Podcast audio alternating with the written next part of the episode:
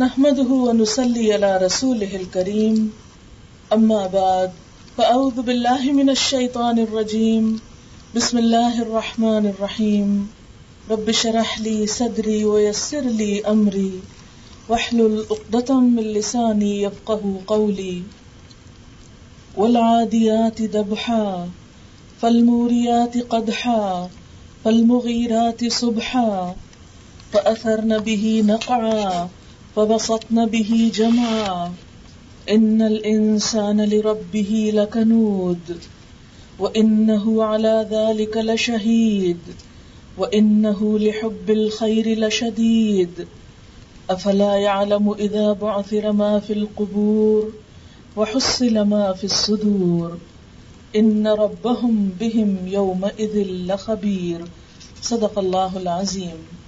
شروع کرتی ہوں اللہ کے نام سے جو بے انتہا مہربان نہایت رحم فرمانے والا ہے. قسم ہے ان گھوڑوں کی جو پھنکارے مارتے ہوئے دوڑتے ہیں، پھر اپنی ٹاپوں سے چنگاریاں جھاڑتے ہیں، پھر صبح سویرے چھاپا مارتے ہیں، پھر اس موقع پر گرد و غبار اڑاتے ہیں، پھر اسی حالت میں کسی مجمع کے اندر جا گھستے ہیں. حقیقت یہ ہے کہ انسان اپنے رب کا بڑا نا شکرہ ہے اور وہ خود اس پر گواہ ہے، اور وہ مال و دولت کی محبت میں بری طرح مبتلا ہے. تو کیا وہ اس وقت کو نہیں جانتا جب قبروں میں جو کچھ دفن ہے اسے نکال لیا جائے گا اور سینوں میں جو کچھ چھپا ہوا ہے اسے برآمد کر کے اس کی جانچ پڑتال کی جائے گی؟ یقیناً ان کا رب اس روز ان سے خوب باخبر ہوگا. معزز خواتین، اس وقت میں نے آپ کے سامنے سورۃ العادیات پڑھی ہے جس کی کل 11 آیات ہیں. اللہ سبحانہ وتعالی گھوڑوں کی قسم کھا رہے ہیں. کن گھوڑوں کی؟ جو دوڑتے ہیں. پھر ان کی دوڑ کی مزید وضاحت کر رہے ہیں کہ وہ دوڑتے ہیں اور اتنا دوڑتے ہیں کہ ہانپنے لگتے ہیں، گویا ان کا سانس پھول جاتا ہے. دوڑتے دوڑتے ہنکارے مارنے لگتے ہیں، پھر اپنی ٹاپوں سے چنگاریاں جھاڑتے ہیں. ان اس تیز دوڑ کی وجہ سے ان کے پاؤں کے نیچے سے آگ نکلتی ہے. پھر اسی حالت میں دشمن پر صبح سویرے چھاپا مارتے ہیں، گویا رات بھر دوڑتے رہتے ہیں، اپنے کام میں مگن رہتے ہیں. پھر اس موقع پہ گرد و غبار اڑاتے ہیں، یعنی ان کی دوڑ اتنی تیز ہے کہ ان کے دوڑنے کی وجہ سے ہر طرف گرد و غبار پھیل جاتا ہے. پھر اسی حالت میں کسی مجمع کے اندر جا گھستے ہیں، اپنی جان کی پرواہ بھی نہیں کرتے. لیکن گھوڑوں کے مقابلے میں انسان اپنے رب کا بڑا ناشکرہ ہے. کیوں؟ اس لیے کہ وہ مال و دولت کی محبت میں مبتلا ہے. اس کے پاس وقت ہی نہیں کہ اپنے رب کا شکر ادا کر سکے، اپنے رب کی طرف توجہ کر سکے. لیکن اس انسان کو جو اپنے رب کو بھولا ہوا ہے، یہ یاد رکھنا چاہیے کہ وہ وقت دور نہیں جب یہ سارا کاروبار زندگی ختم ہو کر رہ جائے گا اور پھر ایک دوسری دنیا ہوگی جب تمام انسانوں کو دوبارہ زندہ کیا جائے گا. اور نہ صرف یہ کہ انسانوں کو بلکہ ان کے سینے کے اندر کے خیالات تک کو سامنے لے آیا جائے گا اور ان سارے خیالات تک کا حساب لیا جائے گا. یقیناً ان کا رب اس روز ان سے خوب باخبر ہوگا. گویا انسان کی ساری زندگی کے حالات خود انسان کے سامنے آ جائیں گے اور اس کا رب انسان کے ایک ایک عمل کو اس کے سامنے پیش کر دے گا جس سے انسان جھٹلا نہ سکے گا. یہ تھا اس سورت کا خلاصہ.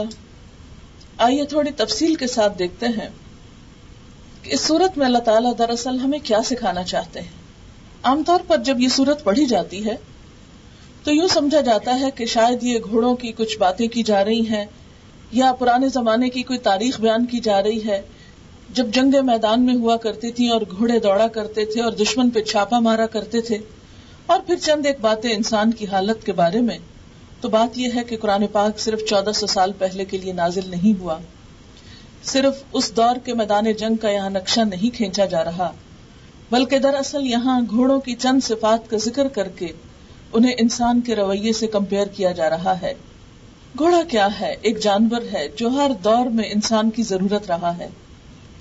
گھوڑا جس طرح پرانے زمانے میں انسان کی ضرورت تھا، اسی طرح آج کے دور میں بھی دنیا میں بہت سے علاقے ایسے ہیں کہ جہاں گھوڑے بھاگتے ہوئے انسان کی خدمت میں مصروف عمل ہیں. قدیم زمانے میں انسان جنگ لڑنے کے لیے بھی گھوڑوں سے کام لیتا تھا، اسی لیے یہاں جن گھوڑوں کا خاص طور پر ذکر کیا گیا وہ جنگی گھوڑے ہیں۔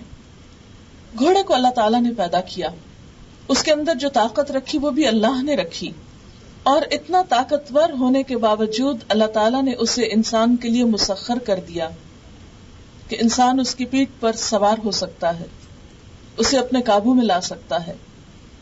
گھوڑے کو انسان کیا دیتا ہے؟ تھوڑا سا چارہ اور پانی اور بس، لیکن جواب میں گھوڑے سے کتنے فائدے حاصل کرتا ہے۔ وہ گھوڑا جو انسان کی خدمت کے لیے ہے، انسان کے ایک اشارے پر دوڑ پڑتا ہے، اور جہاں تک انسان چاہتا ہے گھوڑا دوڑتا چلا جاتا ہے۔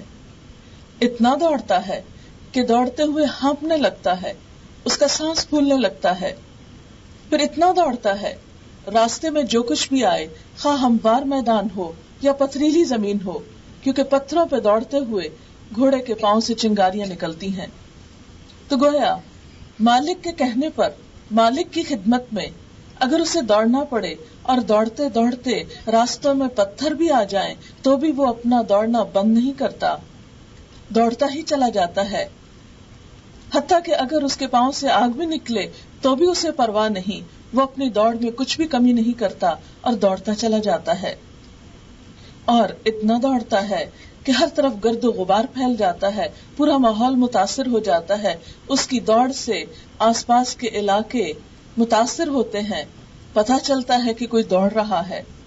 پھر صبح سویرے جب وہ دشمن پر چھاپا مارتا ہے تو گویا اپنی نیند قربان کرتا ہے، اور جب دشمن کی فوج میں جا گھستا ہے تو اپنی جان کی بھی پرواہ نہیں کرتا۔ آئیے اب ہم دیکھتے ہیں کہ ہمارے مالک نے ہمیں کیا کچھ نہیں دیا۔ زندگی کی بے شمار نعمتیں ہیں ہمارے پاس، زندگی جیسی نعمت اللہ تعالیٰ چاہے تو کسی وقت بھی واپس لے سکتا ہے۔ یہ ہمارے ہاتھ، پاؤں، جسم کا ایک ایک عضو، یہ ہمارے خون کی سرکولیشن، یہ ہمارا سانس لینا، یہ ہمارا غذا کو ہضم کرنا اور اس کا ہمارے جسم کا حصہ بننا، ہمارے لیے طاقت کا ذریعہ بننا، ہمارا چلنا پھرنا، دیکھنے کی قوت، یہ سب کچھ کس نے دی؟ ہمیں اللہ رب العزت نے۔ پھر اس کے بعد کھانے کے لیے طرح طرح کی نعمتیں دی۔ دنیا میں ہماری خواہشات اور ہماری خوشیوں کے طرح طرح کے سامان پیدا کیے، اس دنیا کو کئی رنگوں میں بنایا، انسان کو عقل جیسی نعمت دی۔ ان ساری چیزوں کو پا کر اتنی نعمتیں کہ جن کو انسان گن نہیں سکتا۔ ان تعدوا نعمت اللہ لا تحصوها، اگر تم اللہ کی نعمتوں کو گننا چاہو تو گن نہ سکو۔ ان گنت نعمتیں دن رات صبح شام، ان سب کو پا کر ہماری اپنے رب کے راستے میں دوڑ کیسی ہے اور کتنی ہے۔ ہم اپنی طرف نظر دوڑائیں۔ ایک انسان اپنے گھوڑے کو صرف دانا اور پانی دیتا ہے، ایک محدود غذا دیتا ہے، لیکن اس کے مقابلے میں اس سے بے پناہ خدمت لیتا ہے، اور وہ اس کے لیے پوری طرح وفادار ہے کہ اپنی جان تک کی پرواہ نہیں کرتا۔ لیکن ہم اپنے رویے کو دیکھیں، اسی لیے تو اللہ تعالیٰ فرماتے ہیں ان الانسان لربہ لکنود، یقیناً انسان اپنے رب کا بڑا ناشکرا ہے، وہ سب کچھ لینے کے بعد اسی کو بھول جاتا ہے، اسی کو فراموش کر دیتا ہے۔ نیکی کے راستے میں، اللہ کی اطاعت کے راستے میں، اللہ تعالیٰ کے ذکر کے لیے، اس کے شکر کی ادائیگی کے لیے، اس کی اطاعت اور فرما برداری کے لیے، اس کے دین کے لیے ہم کتنا دوڑتے ہیں۔ آج ہم میں سے ہر ایک اپنے رویے پر غور کرے۔ دنیا کے کاموں کے لیے، دنیا کی خوشیاں پانے کے لیے ہمارے دل کیسے کیسے نہیں مچل جاتے، ہم کہاں تک نہیں پہنچتے، لیکن دین کے لیے ہماری دوڑ کتنی ہے۔ جب اللہ کی اطاعت کا وقت آتا ہے تو ہماری دوڑ کیسی ہوتی ہے۔ اگر ہم اپنی زندگی پر نظر ڈالیں صبح سے لے کر رات تک، تو ہم میں سے ہر شخص دوڑ رہا ہے، اور جو جو وقت گزر رہا ہے ہم میں سے اکثریت کی دوڑ تیز ہوتی چلی جا رہی ہے۔ وقت کے ساتھ ساتھ ہم سب کی دوڑ بڑھتی چلی جا رہی ہے۔ ہم سب اپنا بچپن یاد کریں، اس وقت ہم سب جانتے ہیں کہ زندگی کی دوڑ ایسی نہ تھی جو اب نظر آتی ہے۔ اس وقت اگر مرد ضروریات پوری کرنے کے لیے، اگر کاروبار کے لیے، کام کے لیے دوڑتے بھی تھے تو کم از کم عورتیں اس دوڑ میں اتنی شریک نہ تھیں. آج تو خواتین بھی دنیا کمانے کی دوڑ میں کچھ پیچھے نہیں ہیں اور شاید مردوں سے بھی آگے بڑھ کر ہیں. لیکن ہم اپنے آپ سے پوچھیں کہ جب دین کی بات آتی ہے، جب اللہ کی رضا کی بات آتی ہے، جب اس کی خوشی حاصل کرنے کا وقت آتا ہے تو ہماری دوڑ کتنی رہ جاتی ہے. ہم دن بھر دنیا کے کام کرتے ہوئے کتنی بار اپنی سانس بلاتے ہیں، دنیا کے کاموں میں کتنی دفعہ واقعی ہم ہانپنے لگتے ہیں کہ تیز تیز چلتے ہیں. صبح اٹھتے ہی جلدی جلدی ناشتہ بناتے ہیں، جلدی جلدی بچوں کو رخصت کرتے ہیں، جلدی جلدی بھاگتے دوڑتے گھر کے کام سمیٹتے ہیں اور جلدی جلدی گاڑیاں دوڑاتے ہم دنیا کے کاموں میں آفیسز میں پہنچتے ہیں، اپنی جابز پر پہنچتے ہیں اور پھر دوڑتے دوڑتے گھر پہنچتے ہیں. پھر وہی دنیا کے کام، کھانا پینا، اور ان میں جب تھوڑا سا نمازوں کے لیے وقت آ جائے تو ہماری دوڑ کتنی ہوتی ہے. شاید وہ بھی ہم دوڑتے دوڑتے پڑ جاتے ہیں، جبکہ وہاں سکون اور اطمینان کی ضرورت ہوتی ہے. ہم سب اپنے رویوں پر غور کریں. دنیا کے لیے ہماری دوڑ کتنی اور آخرت کے لیے ہماری دوڑ کیسی؟ وہ دنیا جس کے بارے میں ہم سب جانتے ہیں، جس کا زیادہ بھی بہت کم ہے اور جس کا کم تو بہت ہی کم ہے، جس کی مدت بھی بہت تھوڑی ہے، جس میں ملنے والی ساری نعمتیں بھی محدود ہیں. اس کے لیے ہماری کوشش، ہماری دوڑ دن رات ہے. اسی دوڑ میں ہمارا بچپن گزرا.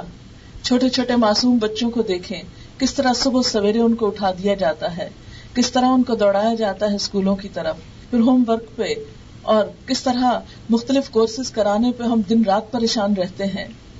کس طرح جوانی ان کی تعلیم حاصل کرتے اور دنیا کی فکر کرتے گزر جاتی ہے، اور کس طرح پھر بڑھاپا آتا ہے.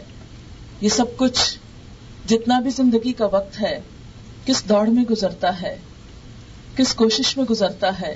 ہم سب جانتے ہیں کہ صرف دنیا مقصود ہوتی ہے، صرف چند دن کی زندگی کے لیے ہماری یہ ساری کوششیں ہوتی ہیں.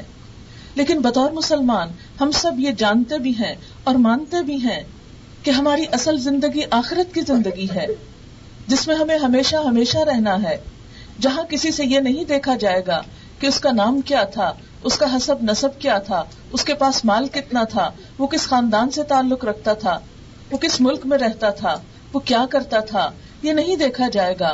وہاں تو دیکھا یہ جائے گا کہ ایکم احسن عملا، کہ تم میں سب سے اچھے کام کر کے کون آیا، کس نے دنیا کی اس دوڑ میں اپنے رب کو بھی یاد رکھا، کس نے دنیا کے کمانے میں اپنے رب کی رضا کو بھی مد نظر رکھا، کس نے اس کی خوشی پانے کے لیے بھی اپنا وقت قربان کیا، کس نے اس کے راستے میں جانے کے لیے بھی کچھ دوڑ لگائی. ہم سارا ہفتہ دنیا کے کام کریں، اچھی طرح کریں، اچھی نیت کے ساتھ، ان طریقوں کے ساتھ جن پر اللہ تعالیٰ راضی ہے. اس کی نافرمانی کے کام نہ کریں تو دنیا کی دوڑ بھی کچھ بری نہیں. ہاں، اگر اس کے پیچھے نیت درست ہے.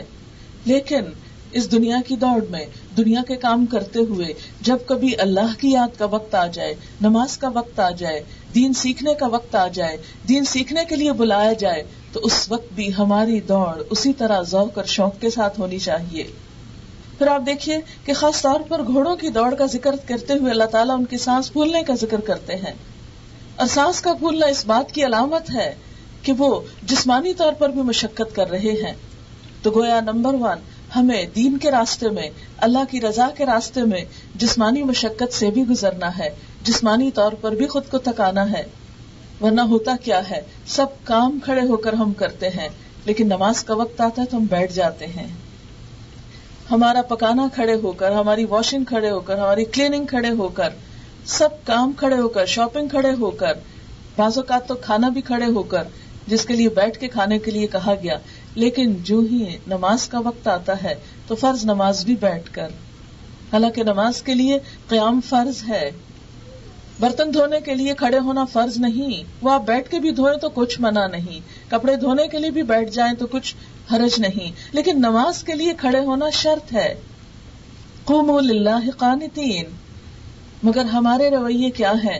دنیا کے ہر کام ایفیشینٹلی، لیکن جب نماز کا وقت آئے تو ساری تھکاوٹ اس وقت آ جاتی ہے. سب سے آخری وقت پر پڑھتے ہیں، جب پتہ نہیں چلتا کہ کیا پڑھا اور کیا نہیں پڑھا. پھر اس کے بعد خاص طور پر یہ بتایا گیا کہ وہ چنگاریاں جھاڑتے ہوئے دوڑتے ہیں. اب آپ دیکھیے کہ دین کا راستہ ہو، نیکی کا کام ہو، جب تک آسانی سے ہو تو ہم بھی خوشی خوشی کر لیتے ہیں، جب دین کے راستے میں چھوٹی سی مشکل آئے تو ہم ہمت ہار جاتے ہیں۔ اگر دنیا کے کسی کام کے لیے ہمیں کہیں پہنچنا ہو تو ہم ضرور کوئی نہ کوئی راستہ نکال لیتے ہیں، اگر اپنی گاڑی پاس نہ ہو تو کسی سے لفٹ بھی لے لیتے ہیں، ٹیکسی پہ بھی چلے جاتے ہیں، پبلک ٹرانسپورٹ بھی استعمال کر لیتے ہیں، اس لیے کہ دنیا کا جو کچھ فائدہ ہے پہنچ ہی جاتے ہیں، ہزاروں میل کا سفر کر کے پہنچ جاتے ہیں، لیکن دین کی خاطر، اللہ کا کلام پڑھنے کے لیے، سننے کے لیے، سیکھنے کے لیے، سکھانے کے لیے جب بلایا جائے تو پھر ہم میں سے بہت سے لوگ صرف اس وجہ سے رہ جاتے ہیں کہ ہمارے پاس ٹرانسپورٹ نہیں ہے، ہمیں کوئی پک کرنے والا نہیں، ہمیں کوئی لانے والا نہیں، ہمیں کوئی پہنچانے والا نہیں۔ دنیا کے کاموں میں کسی کی شادی ہو، کوئی پارٹی ہو، کوئی فنکشن ہو تو ہم کتنی دفعہ ایسا عذر کرتے ہیں، نہیں کسی نہ کسی طرح پہنچ جاتے ہیں۔ بچے چھوٹے ہوں ان کا بھی انتظام کر لیتے ہیں، کام سے بھی چھٹی لے لیتے ہیں، کیونکہ ہم سمجھتے ہیں کہ ہمارے لیے چلے تھوڑی آؤٹنگ ہو جائے گی، سوشلائزنگ ہو جائے گی، تھوڑا گیٹ ٹوگیدر ہو جائے گا، تھوڑا ملاقات ہو جائے گی، ایک دوسرے سے پہچان ہو جائے گی۔ لیکن جب دین کی بات ہو تو ہم کیوں نہیں سوچتے کہ اس سے بھی تو ہماری روح کو سکون ملے گا؟ ہر وقت تو ہم مادہ پرستی کا شکار ہیں، کیا ہوا اگر کچھ لمحات اللہ کے لیے نکال لیں، دنیا کے سارے ہنگاموں کو چھوڑ کر چند لمحے اس کی قربت میں، اس کی یاد میں، اس کی کتاب میں کھو کر بھی گزاریں۔ اگر گھوڑے اپنے مالک کے اشارے پر دوڑتے ہوئے سنگلاخ چٹانوں پہ بھی دوڑتے ہیں، پتھریلی زمین پہ بھی دوڑتے ہیں، پاؤں سے چنگاریاں اڑاتے ہیں، پاؤں میں گویا چھالے پڑ جاتے ہیں، تو ہمارے پاؤں میں بھی تو کبھی اللہ کے راستے میں چلتے ہوئے چھالے پڑنے ہی چاہیے۔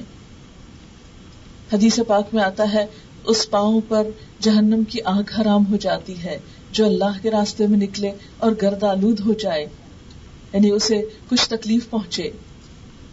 پھر فرمایا فالمغیرات صبح، صبح صبح چھاپا مارنے والے ہیں۔ اب دیکھیے کہ رات کی نیند کتنی پیاری ہوتی ہے، لیکن گھوڑے اپنے مالک کی رضا کی خاطر رات کی نیند بھی قربان کرتے ہیں۔ تاریخ بتاتی ہے دن بہت گرم ہوتے تھے تو عموماً رات کا وقت ٹھنڈا ہوتا، لوگ سفر کے لیے رات کا وقت اختیار کرتے، اور جب کسی دشمن پر حملہ کرنا ہوتا تو رات کے آخری پہر میں، جبکہ بہت غفلت کا اور نیند کا وقت ہوتا، اس وقت اچانک چھاپا مارا جاتا تھا۔ تو اس سے یہ پتا چلتا ہے کہ دشمن پر یلغار کرنے والا اس وقت اٹھ جاتا ہے جب عام طور پر لوگ غفلت میں پڑے ہوتے ہیں۔ ہمارے لیے بھی صبح کے وقت اٹھنا، اپنی نیند کو چھوڑنا اور اپنے دشمن یعنی شیطان پر یلغار کرنا ایک مشکل مرحلہ ہوتا ہے۔ گھوڑا تو اپنے مالک کی خاطر اس وقت اٹھ جاتا ہے اور دوڑنے لگتا ہے، لیکن ہم اپنے رب کی رضا حاصل کرنے کے لیے کتنی خوشی سے اٹھتے ہیں، کتنے شوق سے اٹھتے ہیں۔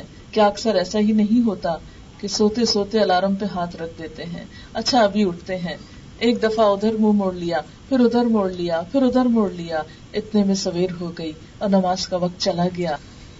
کیا رب نے ہمیں اتنی میٹھی نیند اسی لیے دی تھی کہ صبح اٹھ کر اسی کا شکر ادا نہ کریں اور اس کی نافرمانی میں صبح کریں؟ ہم کیوں نہیں سوچتے کہ ہماری کتاب زندگی کا ایک ایک ورق روز پلٹا جاتا ہے؟ ہم کیوں نہیں سوچتے کہ اس ورق کے اوپر سب سے پہلی بات اللہ کی نافرمانی ہوتی ہے؟ آج کے دن کا ورق جب الٹا گیا تو پہلی چیز کیا لکھی گئی؟ فرشتوں نے جا کر کیا بتایا کہ جب ہم نے تیرے بندے کو چھوڑا اے رب تو وہ سو رہا تھا، تیری نافرمانی میں تھا۔ صبح کی نیند اگرچہ بڑی عزیز ہوتی ہے، لیکن جنہیں اللہ کی محبت اور اللہ کی قربت عزیز ہوتی ہے وہ ان ساری چیزوں کو چھوڑ سکتے ہیں، وہ تو اس سے آگے فجر سے بھی پہلے اٹھ جاتے ہیں، اس لیے کہ جس سے محبت ہو اس کے لیے نیند قربان کرنا تو کچھ مشکل نہیں ہوتا۔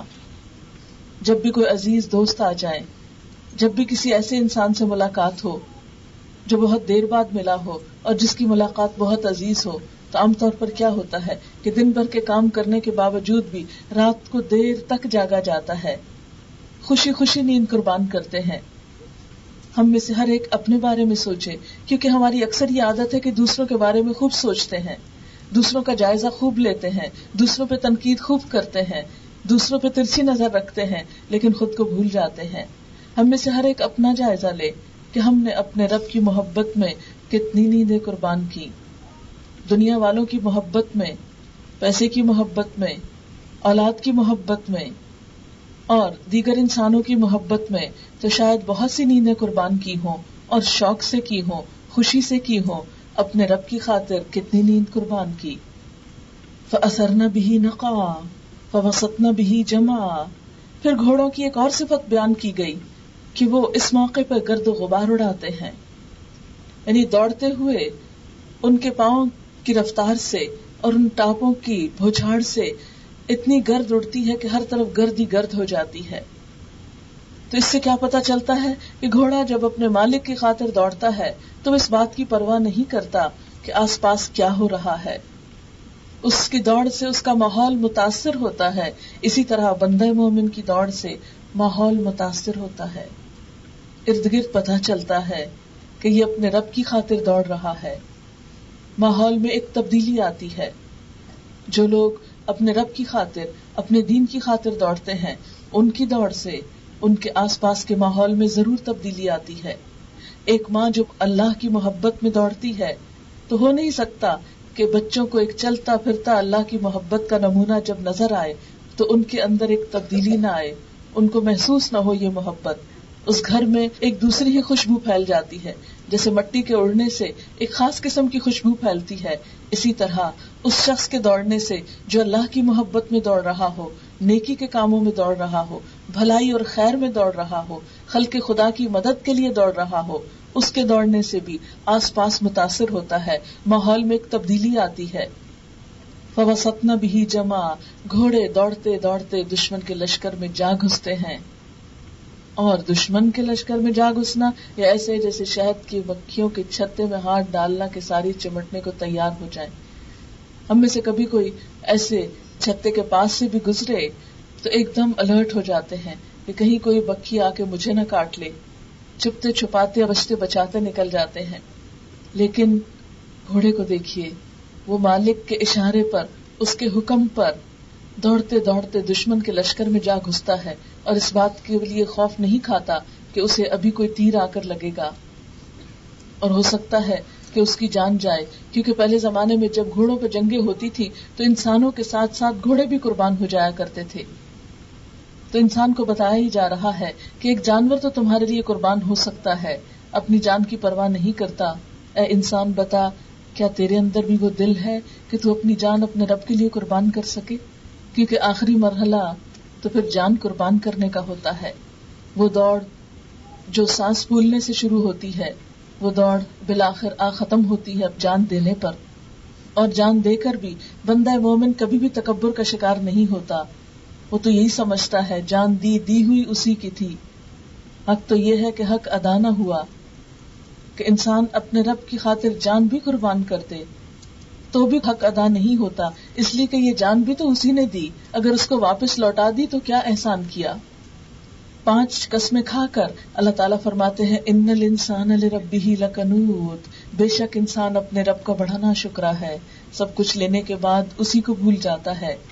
حالانکہ انسانوں کے لیے قرآن پاک میں بار بار یہ فرمایا گیا فاستبقوا الخیرات، خیرات یعنی بھلائیوں میں، نیکیوں میں سبقت کرو، آگے بڑھو، جلدی کرو، ایک دوسرے کے مقابلے پہ دوڑو، جلدی کرو اور دوڑو اپنے رب کی مغفرت کی طرف اور جنت کی طرف، جس کا عرض زمین و آسمان کے برابر ہے. دنیا کی چھوٹی سی چیزوں پہ راضی ہو گئے ہو، ایک حقیر سی زندگی پر، اس جنت کی طرف چلو.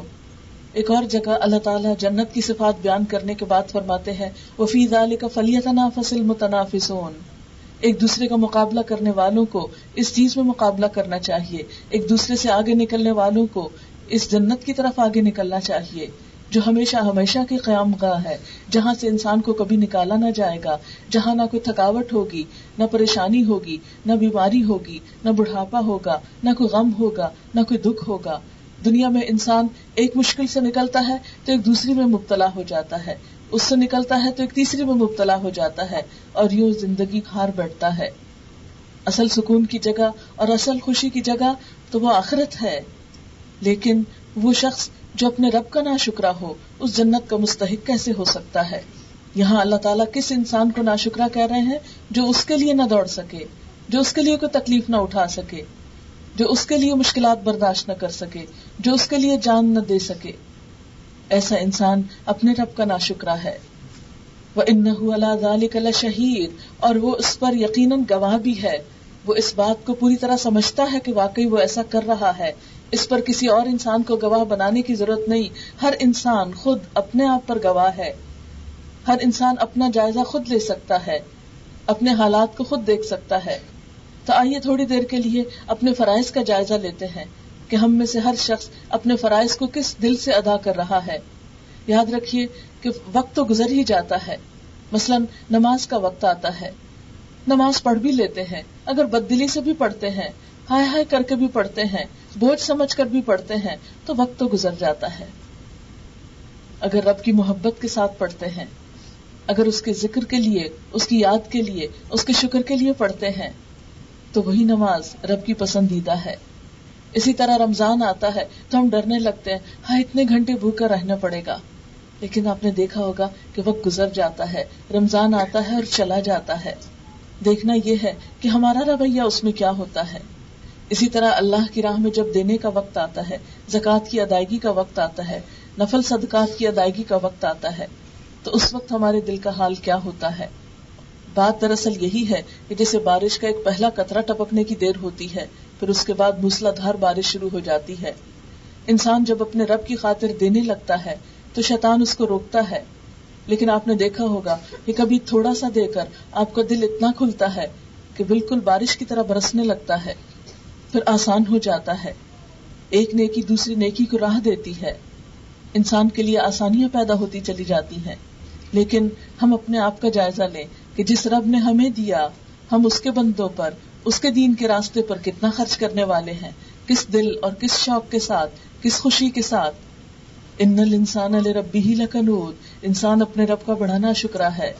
پھر اسی طرح آپ دیکھیں کہ ورلڈ ٹور کرنے میں ہمیں کوئی زحمت نہیں ہوتی، لیکن اللہ کے گھر میں جانے کے لیے کتنی خوشی سے جاتے ہیں. بہت سے لوگ حج کا فریضہ بہت سی وجوہات کی بنا پہ ٹالتے رہتے ہیں، کبھی کوئی عذر پیش کرتے ہیں، کبھی کوئی عذر پیش کرتے ہیں. حالانکہ انہی سارے اوقات کے درمیان، انہی ساری مصروفیات میں دنیا کے ملکوں میں جانے سے نہیں چوکتے، لیکن اللہ کے گھر جانے میں بہت مشکل ہوتی ہے. کیا اسی کے لیے ہمارے پاس وقت نہیں جس نے یہ زندگی دی؟ اسی کے لیے مال نہیں جس نے یہ سب مال دیا؟ اسی کے لیے جسمانی قوت نہیں جس نے یہ قوت ہمیں عطا کی؟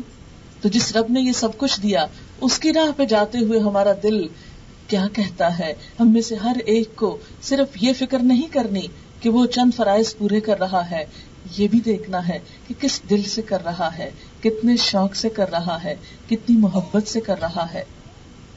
الحمدللہ ہم میں سے بہت سے لوگ قرآن پڑھتے ہیں، بہت سے لوگ نماز پڑھتے ہیں، حج روزہ بھی کرتے ہیں، زکوٰۃ بھی دیتے ہیں، لیکن ان سب چیزوں کو ہم بوجھ کیوں سمجھتے ہیں؟ اللہ تعالیٰ فرماتے ہیں وَإِنَّهُ عَلَىٰ ذَلِكَ لَشَهِيدٌ، انسان خود اس پر گواہ ہے. یقیناً وہ گواہ ہے، وہ جانتا ہے کہ ان کاموں کو کرتے وقت اس کا دل کیوں نہیں کھلتا، وہ شوق سے آگے کیوں نہیں بڑھتا، وہ بار بار پلٹ پلٹ کے سوچتا کیوں ہے، وہ بچا بچا کے رکھتا کیوں ہے. دنیا کے کسی کام کا شوق آتا ہے تو ہم کسی سے نہیں پوچھتے، ہم کسی سے مشورہ نہیں کرتے، بلکہ چھپ چھپ کے کر لیتے ہیں کہ اگر کسی سے مشورہ کیا تو ہو سکتا ہے روک ہی دے. کہیں جانا ہو تو شوہر سے بازو کا جھجک کے نہیں پوچھتے کہ ایسا نہ ہو کہ نہ ہی کر دے تو پھر نہ جا سکیں گے، اس لیے بہتر آ کے بتا دیں گے وہ وہاں گئے تھے.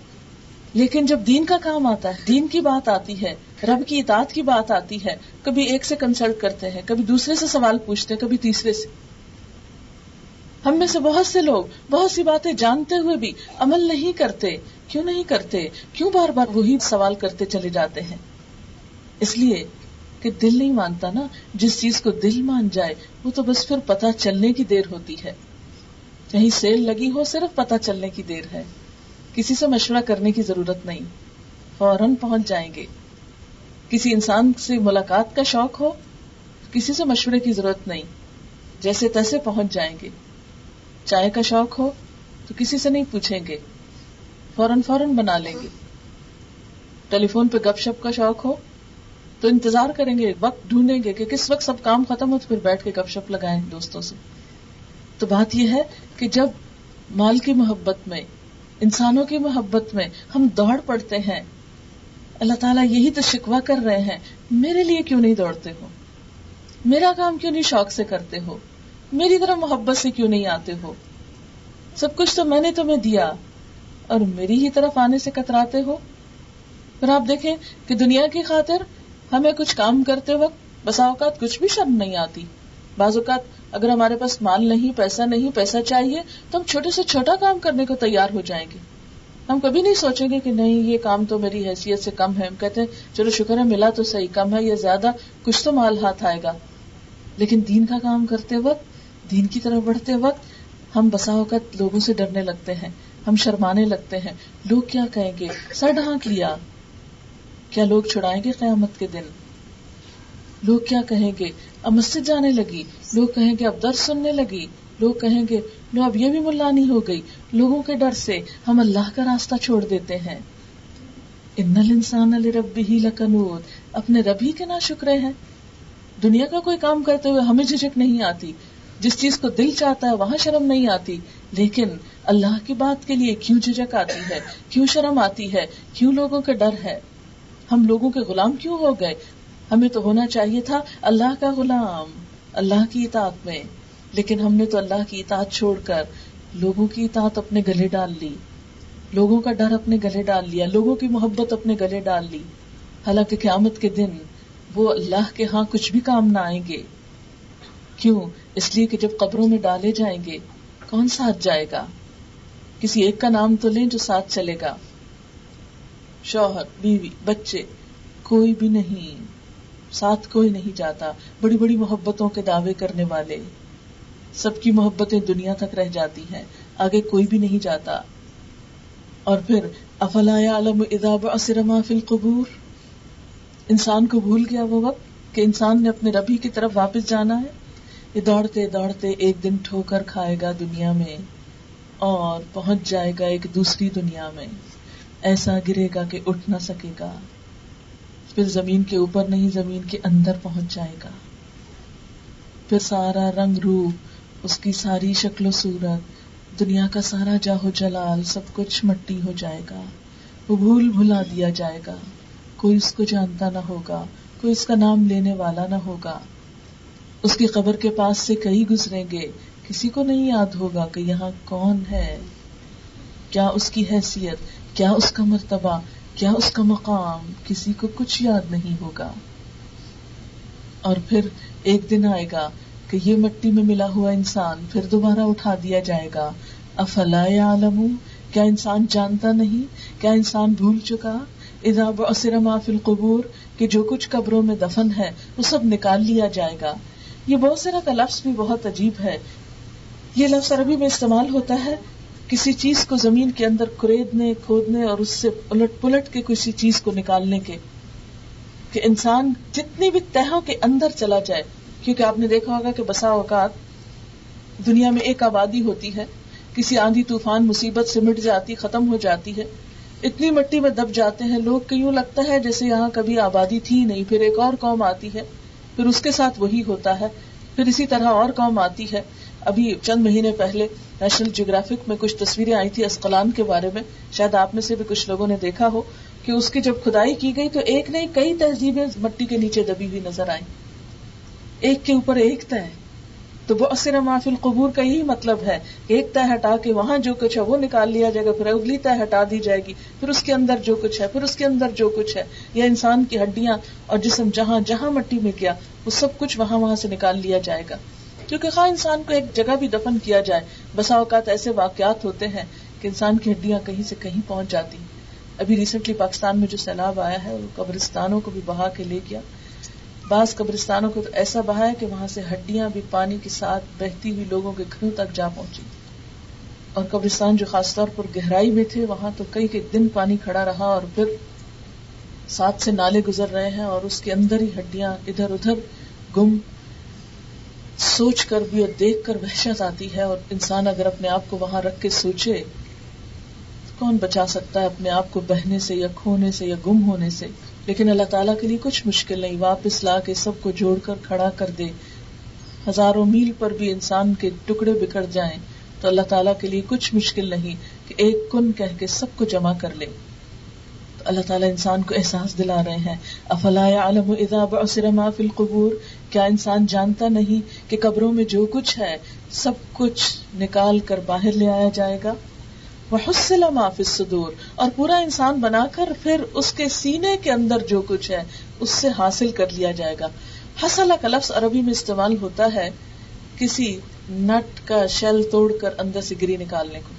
جیسے بادام ہوتا ہے اس کو توڑ کر اس کے اندر کی جو گری نکالی جاتی ہے اس کو کہتے ہیں حصلہ، یعنی کسی چیز کا لب لباب، مغز اور نچوڑ اور اس کے اندر کا کور تک نکال کے باہر لے آنا، اس کو کہتے ہیں حاصل کرنا.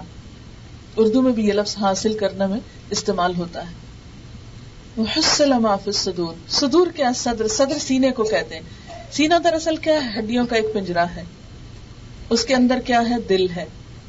دل کے اندر کیا ہے؟ انسان کے خیالات، احساسات، جذبات، محبتیں، نفرتیں، خواہشات، طمع، لالچ، جو کچھ بھی ہے سب کچھ یہی تو ہے. تو اللہ تعالیٰ فرماتے ہیں کہ وہ دن آئے گا جب سینے کے اندر جو چیز ہے اس کو نکال لی جائے گی. بالکل ایسے ہی نا کہ جیسے ہمارے سینے کی ہڈیاں کیا ہے؟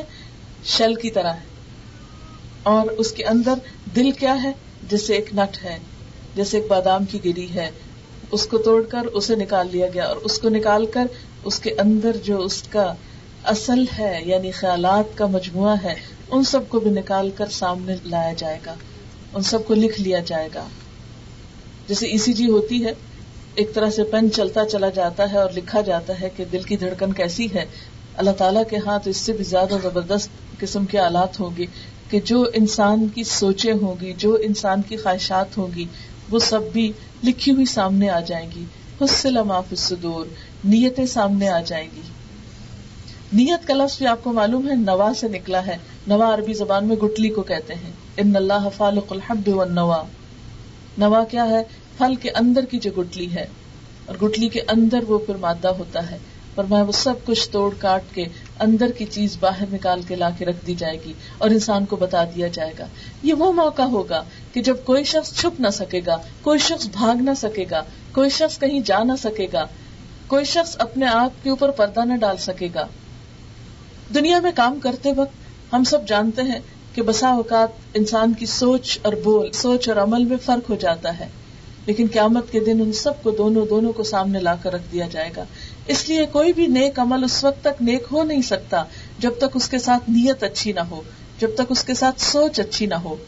مثلاً اگر آپ کسی سے مسکرا کے مل رہے ہیں تو اپنے دل سے پوچھا کیجئے کیوں مسکرا رہی ہوں، کیا چاہیے اس انسان سے، کیا کسی مطلب کے لیے، دنیا کی کسی حقیر غرض اور کسی لالچ کے لیے، یا محض اللہ کی خاطر کہ مجھے اس انسان سے کچھ نہیں چاہیے، صرف یہ کہ میرے دین کا تقاضا یہ ہے، میرے رب کو پسند یہ ہے کہ میں اس انسان سے ملوں تو خوشی سے ملوں.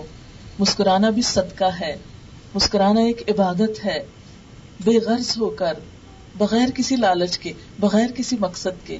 ایسا ہی انسان ہر جگہ مسکرا سکتا ہے، لیکن جو انسان صرف ایک تجارتی مسکراہٹ رکھتا ہے وہ صرف اس جگہ مسکراتا ہے جہاں وہ کچھ مطالبہ رکھتا ہے، جہاں وہ کچھ مطلب رکھتا ہے، جہاں اس کی کچھ غرض ہوتی ہے. پہلی قسم کا انسان کہ جو بے غرض ہو کر مسکراتا ہے وہ اللہ کا بھی پسندیدہ ہے اور بندوں کا بھی پسندیدہ ہے، اور وہ انسان جو غرض رکھ کے مسکراتا ہے وہ اللہ کی نگاہ میں بھی کوئی مقام نہیں رکھتا اور بندوں کی نگاہ میں بھی بہت جلد پہچانا جاتا ہے. کہ اس کے دوہرے رویے کہ جب مطلب ہو تو بہت اچھی طرح ملنے کو آتا ہے، اور جو مطلب ختم ہو جائے اس کے ساتھ وہ اپنے آپ کو اس طرح اجنبی بتاتا ہے کہ گویا اس کو پہچانتا ہی نہ ہو. اسی طرح کوئی بھی معاملہ ہو زندگی کا، اسلام کی بنیادی تعلیم یہی ہے کہ انما الاعمال بالنیات، اعمال کا دار و مدار نیتوں پر ہے. بڑے سے بڑا کام، ایک نہیں 7 حج بھی اگر کوئی کر لے، لیکن حاجی کہلانے کے لیے، دنیا والوں میں نیک کہلانے کے لیے، اپنی نیکی کا روپ جمانے کے لیے، تو اس میں سے ایک بھی قبول نہیں. لیکن اگر انسان چھوٹے سے چھوٹا عمل بھی خلوص نیت کے ساتھ کرتا ہے تو اللہ تعالیٰ کے ہاں اس کی بہت بڑی قبولیت ہے. اس کے ہاں کوالٹی چاہیے، خواہ وہ تھوڑا سا عمل ہی کیوں نہ ہو، انسان کی بخشش کے لیے کافی ہو جاتا ہے. پھر فرمایا ان ربہم بہم یومئذ لخبیر، بے شک ان کا رب ان کے بارے میں اس دن خوب باخبر ہوگا. انسان کے صرف ظاہری اعمال ہی نہیں انسان کے اندر کی سب باتیں بھی اللہ کو معلوم ہوگی، اور جب انسان اپنے رب کے سامنے بالکل عیاں ہوگا تو چھپ کر بھاگ کر کہاں جا سکے گا۔ اس صورت کی آیت نمبر 8 جو ہے وَإِنَّهُ لِحُبِّ الْخَيْرِ لَشَدِيدٌ، یہ اس کا ایک طرح سے مرکزی مضمون ہے۔ انسان کے ناشکر پن کی اصل وجہ کیا ہے؟ کہ وہ مال کی محبت میں گرفتار ہے، اور صرف محبت میں گرفتار نہیں، لشدید، بہت شدت سے مال کی محبت میں گرفتار ہے۔ مال کی خاطر اپنا ایمان بیچ ڈالتا ہے، مال کی خاطر جھوٹ بولنا پڑے تو بولنے سے گریز نہیں کرتا، مال کی خاطر اپنا دین بدلنا پڑے تو بدلنے سے گریز نہیں کرتا۔ مال دراصل دوسرے لفظوں میں کیا ہے؟ دنیا۔ حالانکہ انسان کی دنیا کتنی ہے؟ نبی صلی اللہ علیہ وسلم نے فرمایا، آدمی کہتا رہتا ہے میرا مال میرا مال، لیکن انسان کا مال اتنا ہے جتنا کھا کر فنا کر دے، یا پہن کے پرانا کر دے، یا صدقہ دے کر آخرت کے لیے ذخیرہ کر لے۔ آپ صلی اللہ علیہ وسلم نے فرمایا، تم میں سے کتنے لوگ ایسے ہیں کہ جنہیں اپنے وارثوں کا مال اپنے مال سے بڑھ کر پیارا ہے؟ تو لوگوں نے کہا کہ نہیں، ہمیں تو اپنا مال پیارا ہے۔ فرمایا، نہیں، تمہارا مال تو وہ ہے جو تم خود استعمال کر لیتے ہو، باقی جو کچھ تم چھوڑ رہے ہو وہ تو تمہارے وارثوں کے لیے ہے، وہ تو دوسرے لے جائیں گے۔ اور اس کے لینے کے بعد بھی کون کس کو کتنا یاد کرتا ہے، کتنا خوش ہوتا ہے، کتنا راضی ہوتا ہے۔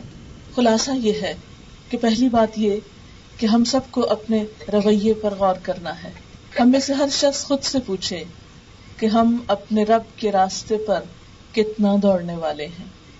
اگر ہماری دوڑ دنیا کے لیے ہے تو نیکی کی طرف جاتے ہوئے بھی اسی شوق اور اسی محبت اور اسی خوشی کے ساتھ دوڑنا ہے۔ اسی طرح دنیا کے کام کرتے ہوئے بھی اپنے رب کو یاد رکھنا ہے، اپنے رب کی نافرمانی نہیں کرنا۔ اور پھر مال کی محبت جیسے حضرت سلیمان علیہ السلام نے رکھی تھی کہ اپنے رب کی یاد کی خاطر، اسلام میں مال کو برا نہیں کہا گیا، مال کو خیر کہا گیا، لیکن یہ خیر اس وقت ہوتا ہے جب حلال اور جائز طریقوں سے کمایا جائے اور خیر اور بھلائی کے راستے میں خرچ بھی کیا جائے، اور انسان اپنی آخرت کو ہمیشہ یاد رکھے۔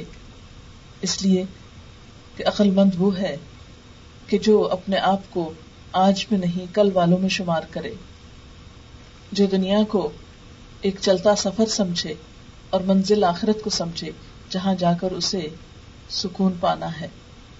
دنیا کوشش کے لیے ہے، اس میں سٹرگل ہے، ہر لمحہ سٹرگل۔ ہم میں سے ہر شخص دیکھے کہ اس کی یہ سٹرگل کس راستے میں ہے، کس طرف ہے، اس کی ڈائریکشن کیا ہے۔ مال کے بارے میں چند ایک احادیث میں آپ کے سامنے رکھنا چاہتی ہوں تاکہ اس کی حقیقت حضور صلی اللہ علیہ وسلم کے ارشادات کی روشنی میں واضح ہو۔ حضرت ابو ہریرہ سے روایت ہے، کہتے ہیں کہ رسول اللہ صلی اللہ علیہ وسلم نے فرمایا، آدمی کہتا ہے کہ میرا مال یہ میرا مال، مگر حقیقت میں جس کو اس کا مال کہہ سکتے ہیں وہ 3 قسم سے زیادہ نہیں، جو اس نے کھا کے فنا کر دیا، جو اس نے پہن کے پرانا کر دیا، اور جو اس نے کسی کو اللہ کے واسطے دے دیا اور اپنے لیے آخرت کا ذخیرہ بنا لیا۔ اس کے سوا جو رہا وہ اس کو لوگوں کے لیے چھوڑ کر خود جل بسے گا، اور وہ مال دوسروں کا ہو جائے گا۔ حضرت ام درداء سے روایت ہے، کہتی ہے کہ میں نے اپنے شوہر ابو درداء سے بات کی، کیا وجہ ہے کہ تم مال جمع نہیں کرتے ہو؟ دیکھو فلاں آدمی کس طرح مال جمع کر رہا ہے۔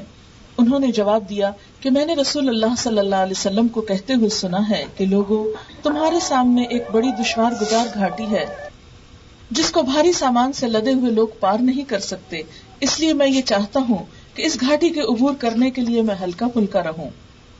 حضرت کعب بن مالک سے روایت ہے، کہتے ہیں کہ رسول اللہ صلی اللہ علیہ وسلم نے فرمایا، 2 بھوکے بھیڑیے بکریوں کے ریوڑ میں گھس جائیں تو وہ اس ریوڑ کو اتنا نقصان نہیں پہنچاتے جتنا آدمی کے دین کو مال کی دھن اور مرتبے کی ہوس نقصان پہنچاتی ہے۔ لیکن جب انسان کے دل میں مال کی دھن سما جاتی ہے اور سٹیٹس کانشیس ہو جاتا ہے انسان بہت، تو اس کے دین کو اتنا زیادہ نقصان پہنچتا ہے جتنا 2 بھیڑیے بھیڑوں کے گلے میں گھس کر بھیڑوں کو نقصان نہیں پہنچاتے۔ نبی صلی اللہ علیہ وسلم نے فرمایا، جب کسی آدمی کے مال میں برکت نہیں دی جاتی تو وہ اسے پانی اور مٹی میں ملا دیتا ہے۔ جس مال کے اندر برکت نہیں ہوتی وہ مال پانی اور مٹی میں مل جاتا ہے، اس کی نظر ہو جاتا ہے۔ ریسنٹلی جب سیلاب آیا ہے پاکستان میں، کیونکہ پنڈی میں آیا ہے اور میں بھی پچھلے دنوں اسلام آباد میں تھی، ایک ایک گھر کے بارے میں جو خبریں ہم سن رہے تھے تو دل بیٹھا جا رہا تھا، اور میں تو ہر جگہ اپنے آپ کو رکھ کے محسوس کر رہی تھی کہ کسی کا دکھ اور درد صرف اس وقت محسوس ہو سکتا ہے جب اپنے آپ کو وہاں رکھیں، ورنہ شاید ہم ان کے لیے کچھ نہ کر سکیں. بہت سے گھر ایسے تھے کہ جیسے ڈبل سٹوری گھر ہے تو عام طور پر صرف بیڈ رومز اوپر ہوتے ہیں، باقی سب گھر کا سامان سٹوریج وغیرہ نیچے کے حصے میں ہوتا ہے. پانی آیا اور فرسٹ فلور کی چھتوں تک کچھ ہو گیا، کئی سال کے پڑی کتابیں، ڈاکیومنٹس، کپڑے، کھانے پینے کی چیزیں، کچن، ٹیلی فون، الیکٹرانکس، ہر چیز پانی کے اندر ڈوب گئی. اور پنڈی میں آپ سب نے سنا ہوگا کہ ایک نالا ہے، نالا لئی. وہ نالا جو ہے اس کا بہاؤ جہاں جہاں گیا اس کے ساتھ مٹی اور کیچڑ، جب وہ گھروں کے اندر گھس گیا پانی، تو اس کے بعد جب پانی آہستہ آہستہ واپس اترا تو بہت سی مٹی اور کیچڑ اور دلدل گھروں میں رہ گیا، جیسے صوفہ سیٹس، بیڈس، اس طرح پانی اور مٹی کے اندر ڈوب گئے کہ پہچانا نہیں جاتا تھا کہ یہ کوئی مٹی کا تودا پڑا ہوا ہے یا کوئی بیڈ رکھا ہوا ہے یا کوئی صوفہ سیٹ رکھا ہو، کیونکہ اتنے ہیوی ہو چکے تھے فرنیچرز، کپڑے اور دیگر چیزیں کہ جن کے اندر پانی گھس گیا. پھر بجلی چلی گئی، گیس نہیں مل رہی، ٹیلی فون ڈسکنیکٹ ہو گئے، لوگ کئی دن تک چھتوں کے اوپر ٹنگے رہے، وہاں کھانا ان کو سپلائی کیا جا رہا تھا اکا دکا، جیسے کسی کے گھر میں کچن اوپر ہے تو وہ کھانا پکا پکا کر سب کو بھیج رہے ہیں. بعض بھینسیں تیرتی ہوئی سیکنڈ فلور پہ آ کے لٹک گئیں درختوں کے اندر. ایک جگہ پر ایک بستی تھی جہاں گوالے تھے، تقریباً 1000 بھینسیں جو تھی وہ پانی میں ڈوب گئی. اتنی بری طرح تباہی ہوئی ہے. شاید اس سے بھی بڑے بڑے سیلاب آتے ہوں، لیکن چونکہ وہ بہت قریب سے دیکھا ہے تو اس لیے دل دہل کے رہ گیا. اور اس وقت یہ حدیث یاد آتی ہے کہ جب مال میں برکت نہیں ہوتی تو مٹی اور پانی میں ملا دیا جاتا ہے. اتنے سجے ہوئے گھر، کئی سالوں کی محنت، کون سوچ سکتا تھا کہ راتوں رات ایسا پانی آئے گا. یوں لگ رہا تھا کہ جیسے کوئی آبشار بہ رہی ہو، یعنی چند گھنٹوں کی بارش نے اتنا تیز پانی، ایک ریلا آ رہا ہے، دوسرا آ رہا ہے، تیسرا آ رہا ہے، اور کوئی سوچ نہیں سکتا تھا کہ یہ واقعی ان کے گھروں تک بھی چڑھ آئے گا. اور بعض اوقات تو ایک ایک منزل سے اوپر بھی گیا ہے پانی. تو بات یہ ہے کہ یہ نہیں کہ نعوذ باللہ وہ لوگ کو بہت گناہ گار تھے تو اس وجہ سے ان کے ساتھ یہ ہوا. اللہ تعالیٰ دونوں کو آزماتا ہے، جس پہ مصیبت آتی ہے اس کی بھی آزمائش ہوتی ہے، اور جن پہ نہیں آتی ان کی بھی ہوتی ہے کہ اب یہ رویہ کیا کرتے ہیں. جب مصیبت آتی ہے تو اس انسان جس پر مصیبت آئی ہے اس کا رویہ کیا ہے. اللہ تعالیٰ کا یہ تو قرآن پاک میں وعدہ ہے کہ ہر ایک کو آزمائے گا، چاہے کوئی نیک ہے یا بد ہے، سب کو آزمائے گا. اس لیے یہ نہیں کہ جن کے گھر میں سیلاب آ گئے وہ سب بہت برے لوگ تھے تو اس لیے ان کی آزمائش ہے. قرآن پاک میں آتا ہے وَلَنَبْلُوَنَّكُمْ بِشَيْءٍ مِّنَ الْخَوْفِ وَالْجُوعِ وَنَقْصٍ مِّنَ الْأَمْوَالِ وَالْأَنفُسِ وَالثَّمَرَاتِ، ہم ضرور آزمائیں گے تم کو بِشَيْءٍ مِّنَ الْخَوْفِ، خوف سے، والجوع، بھوک سے، ونقص من الاموال، مالوں کی کمی سے، والانفس، جانوں کی کمی سے، والثمرات، اور پھلوں کی کمی سے. ایسے میں کرنا کیا چاہیے؟ وبشر الصابرین، خوشخبری دے دو صبر کرنے والوں کو. الذین اذا اصابتهم مصیبۃ، جب ان کو کوئی مصیبت آتی ہے، قالوا انا للہ و انا الیہ راجعون، کہتے ہیں کہ ہم اللہ کے لیے ہیں اور اسی کی طرف واپس جانے والے ہیں. اگر دوسری چیزیں چلی گئی تو ہم بھی جانے والے ہیں، اگر مال چلا گیا تو انسان بھی جانے والا ہے، رہنا تو یہاں کسی کو نہیں. اور جن کو اللہ نے بچا لیا ان کے لیے اب کیا آزمائش ہے؟ نمبر 1 یہ کہ وہ شکر گزار کتنے ہوتے ہیں کہ اللہ نے ان کو اس مصیبت سے بچا لیا، اور نمبر 2 یہ کہ وہ ان کی مدد کتنی کرتے ہیں جو اس مصیبت میں مبتلا ہو گئے. اور بسا اوقات اس بات سے دکھ ہوتا ہے کہ انسانوں کے اندر، ہمارے معاشرے میں اتنی بے حسی آ چکی ہے کہ دوسرے کی تکلیف اور دکھ کا احساس تک نہیں ہوتا. اور اس میں آپ دیکھیے کہ بہت سے ڈاکٹرز جن کی کلینکس نیچے بیسمنٹس میں تھے، ان کی کروڑوں کی مشینری برباد ہو گئی، ان کی کلینکس، دوائیاں ڈوب گئی، ہر چیز، یعنی اس بری طرح تباہی ہوئی ہے. آپ کو سوچیں کہ زلزلہ آتا ہے تو بھی چلے، چھت پت گر گئے، کچھ چیزیں تو شاید بچی جاتی ہیں، ڈھیروں کے نیچے سے پھر نکل آتی، لیکن جب پانی کسی جگہ پر آ جاتا ہے کوئی چیز نہیں چھپتی. اسی لیے حضرت نوح علیہ السلام کی قوم پر جب پانی کا عذاب آیا تھا تو حکم ہوا تو ہر قسم کے جانور سوار کر لو، اور ہر قسم کے پودوں وغیرہ کی جو پنیری تھی وہ بھی، کیونکہ پوری زمین کو اس طرح ڈبو دیا گیا کہ کچھ بچا نہیں، اور دوبارہ زندگی پھر اسی سے پھوٹی کہ جو کچھ کشتی پہ سوار رہ گیا تھا. کیونکہ پانی کا عذاب سب سے سخت عذاب ہے کہ جس میں کوئی چیز بچتی نہیں، چھپتی نہیں. تو بہرحال نبی صلی اللہ علیہ وسلم نے فرمایا جب کسی آدمی کے مال میں برکت نہیں دی جاتی تو اسے پانی اور مٹی بھی ملا دیتا ہے. نبی صلی اللہ علیہ وسلم نے فرمایا ہر امت کے لیے ایک آزمائش ہوتی ہے، اور میری امت کی آزمائش مال ہے. مال کمانا برا نہیں، دنیا کے لیے کوشش کرنا برا نہیں، لیکن اس کے لیے غرض کیا ہے؟ نمبر 1 یہ کہ خود ہاتھ پھیلانے سے بچے، یعنی انسان کے لیے رزق حلال کمانا عبادت ہے، کیونکہ مانگ کر کھانا برا ہے. اگر کوئی شخص بھیک مانگنے سے بچنے کے لیے کماتا ہے، اپنے گھر والوں کی ضروریات کے لیے کماتا ہے، اور مال سے اپنے پڑوسی کی خبر گیری کرتا ہے، خود غرضی کا شکار نہیں ہوتا، صرف اپنی ذات کے لیے نہیں کرتا، دوسروں کی بھی خبر گیری کرتا ہے، تو قیامت کے دن ایسا مال کمانے والا اتنی خوبصورت حال میں اٹھے گا کہ جیسے چودھری کا چاند چمک رہا ہو. اور جس نے کمائی تو حلال طریقے سے کی، لیکن اس لیے کہ میں لوگوں سے مالداری میں بڑھ جاؤں اور ان کے سامنے اتراتا پھروں اور دکھاوے اور نام و نمود کے لیے خرچ کروں، تو اللہ تعالیٰ سے ایسی حالت میں ملے گا کہ اللہ تعالیٰ اس پر غضبناک ہوگا.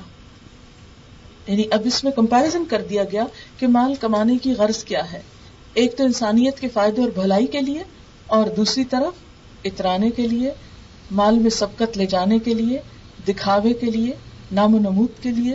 تو ایسی صورت میں یہی مال انسان کے لیے وبال جان ہوگا.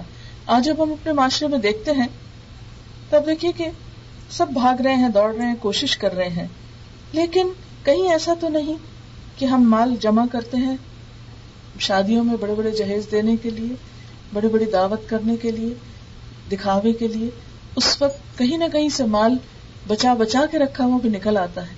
لیکن جب کسی خیر اور بھلائی کے کام کا وقت آتا ہے تو اس وقت ہم بالکل کنگال نظر آتے ہیں.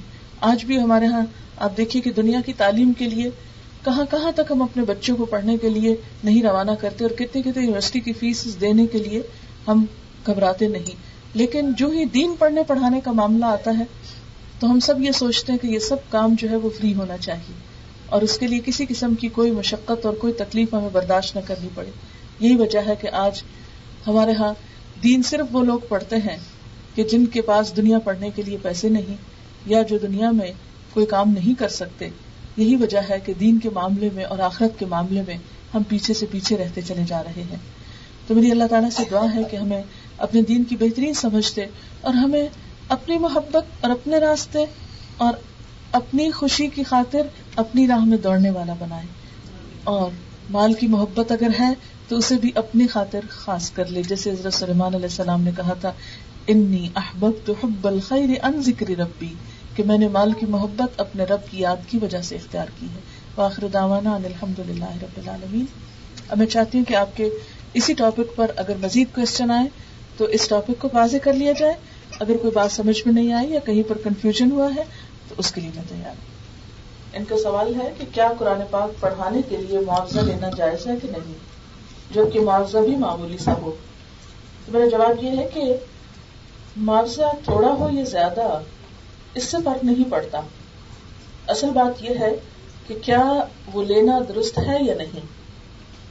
پہلی بات یہ کہ قرآن پاک اللہ تعالیٰ نے انسانوں کی ہدایت کے لیے بھیجا ہے. ذالک الکتاب لا ریب فیہ ھدی للمتقین، یہ کتاب جس میں کوئی شک نہیں تقوی والوں کو ہدایت دینے کے لیے آئی ہے. لہذا جب ہم اس کتاب سے کوئی بھی غرض رکھیں، اس کی طرف رجوع کریں، اس کو پڑھیں یا پڑھائیں، تو ہماری سوچ، ہماری نیت، ہمارے ارادے میں کیا ہونا چاہیے کہ اس سے ہدایت لینا. اسے دنیا کمانے کے لیے استعمال نہ کریں. لیکن افسوس یہ کہ ہمارے ہاں عام طور پر قرآن پاک کو جب پڑھا بھی جاتا ہے، انڈیویجولز بھی پڑھتے ہیں، تو کس مقصد کے لیے پڑھتے ہیں؟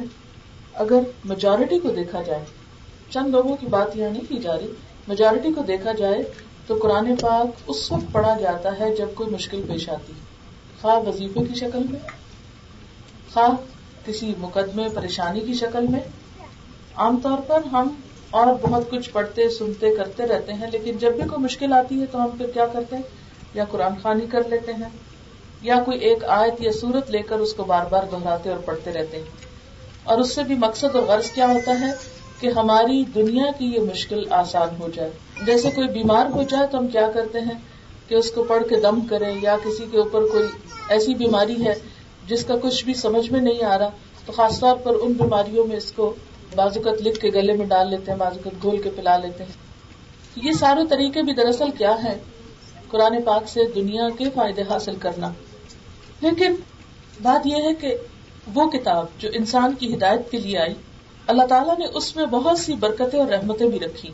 اس کو شفاء لما فی الصدور بھی بتایا گیا, سینوں کے اندر جو کچھ ہے اس کے لیے شفا ہے, رحمت ہے, نصیحت ہے. قرآن پاک کے بے شمار نام ہیں جو خود قرآن پاک کے اندر ذکر کیے گئے ہیں. اب جہاں تک سوال یہ پیدا ہوتا ہے کہ اس کو پڑھا کر یا اس کو سکھا کر یا اس کو دے کر اس کا معاوضہ لینا, تو یہ نیت اور غرض تو نہیں ہونی چاہیے. لیکن ظاہر ہے کہ جب یہ کام شروع ہوگا, مثلا اگر کوئی شخص یہ چاہتا ہے کہ قرآن پاک کو پھیلائے, دنیا میں عام کرے, اور یہ مسلمانوں ہی کا فرض ہے. ریسنٹلی ہانگ کانگ میں میرا جانا ہوا, 2 جگہوں پر مجھے اسٹے کرنے کا موقع ملا, اور دونوں ہوٹلس کے بیڈ رومز میں جو بیڈ سائڈ ٹیبل تھی, دونوں کے اندر بائبل رکھی ہوئی تھی لیکن قرآن پاک نہیں تھا. ایک ہوٹل میں بائبل کے علاوہ بدھزم کی کوئی کتاب تھی, اور ایک دوسرے میں کوئی ایسی کہانیوں کی تھی لیکن قرآن پاک نہیں تھا. آسٹریلیا میں میلبرن میں مجھے ایک جگہ رہنے کا اتفاق ہوا, اسی طرح ہوٹل میں, تو وہاں بائبل موجود تھی دراز میں لیکن قرآن پاک نہیں تھا. پھر اس کے بعد یہ ہے کہ مجھے دبئی جا کر ایک دفعہ کہیں رہنے کا اتفاق ہوا, تو وہاں ٹیلی فون ڈائریکٹری پڑی ہوئی تھی, نہ بائبل تھی نہ قرآن پاک تھا. تو وہی سوچ رہی تھی کہ آخر ہم مسلمان ہی اس حق کتاب کو, ایک سچی کتاب کو پھیلانے میں کیوں ناکام ہے؟ کیا وجہ ہے کہ وہ بائبل جو اتنی تحریفات کا مجموعہ, اتنا کچھ اس میں تبدیل ہو چکا ہے کہ اللہ ہی جانتا ہے کہ اس میں ریالٹی اور سچ اور حق کتنا ہے, لیکن اس کے باوجود اس کے ماننے والوں کا جذبہ اور شوق اور ولولہ دیکھیں کہ دنیا کے ہر ملک میں, ہر جگہ پر, بڑے ہوٹلس کے اندر آپ دیکھیں کہ ہوٹل میں کم از کم 500 کمرے بھی ہوتے ہیں, اور ان کے ہر کمرے کے ہر ڈرار کے اندر بائبل اگر رکھی ہوئی موجود ہے. کیونکہ مسافر لوگوں کے پاس عموماً اپنا سامان تو پیک ہوتا ہے, اگر کوئی بہت ریڈنگ کا شوقین بھی ہے اور بعض اوقات تھکن کی وجہ سے نیند بھی نہیں آتی تو دراز کھولیں گے تو کچھ تو پڑھیں گے. حتیٰ کہ آپ یقین مانیں کہ میں خود لیٹی ہوئی تھی, کچھ پڑھنے کو نہیں تھا, تو میں نے سوچا چلے یہی آج کھول کے دیکھتی اس میں کیا ہے, تو اس بہانے کچھ تو پڑھتے ہوں گے.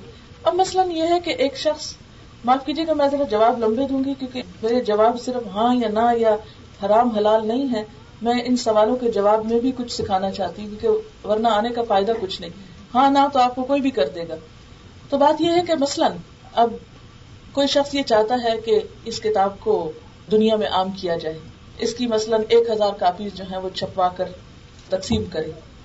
اب جب وہ چھپوانے لگے گا, ظاہر ہے کہ اس کو اس پر پیسے لگانے ہوں گے, کیونکہ اس کو لکھوانے کے پیسے ہوں گے, اس کی کتابت کے, کاغذ کے, اس کی چھپائی کے, اس کی جلد بندی کے, اس کے رکھنے کے, اٹھانے کے, ڈسٹریبیوشن کے.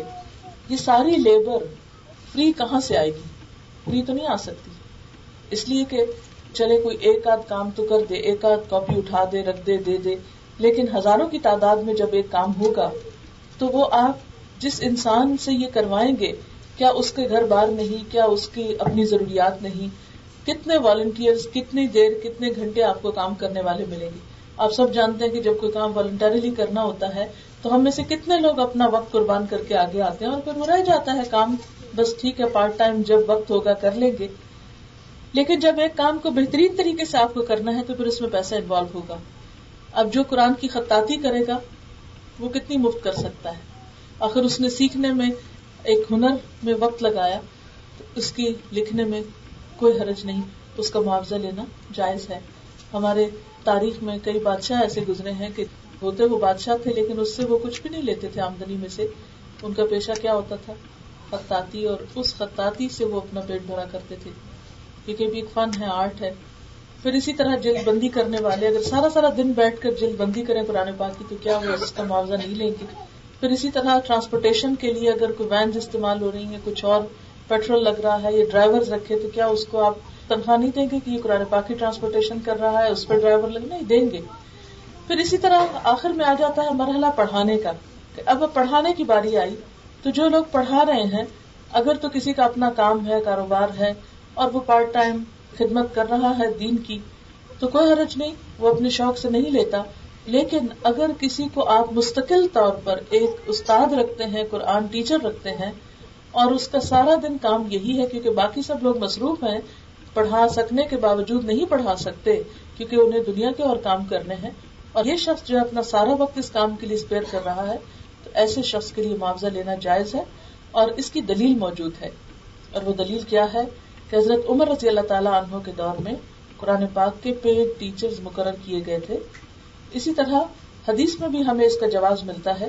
ایک شخص حضور صلی اللہ علیہ وسلم کی خدمت میں تھا کہ ایک عورت آئی اور اس نے اپنے آپ کو حضور کے لیے ہبہ کیا. جب آپ نے نکاح نہیں کرنا چاہا تو اس شخص نے کہا, یا رسول اللہ صلی اللہ علیہ وسلم, اس کا نکاح مجھ سے کر دیجئے. آپ نے فرمایا, تمہارے پاس مہر میں دینے کو کیا ہے؟ اس نے کہا, کچھ نہیں. تو آپ نے فرمایا کہ کیا لوہے کی کوئی انگوٹھی یا کوئی بھی چیز؟ نے کہا, وہ بھی نہیں ہے میرے پاس. تو آپ نے فرمایا, پھر کس طرح میں تمہارا نکاح کر سکتا ہوں؟ لیکن وہ شخص مصر رہا.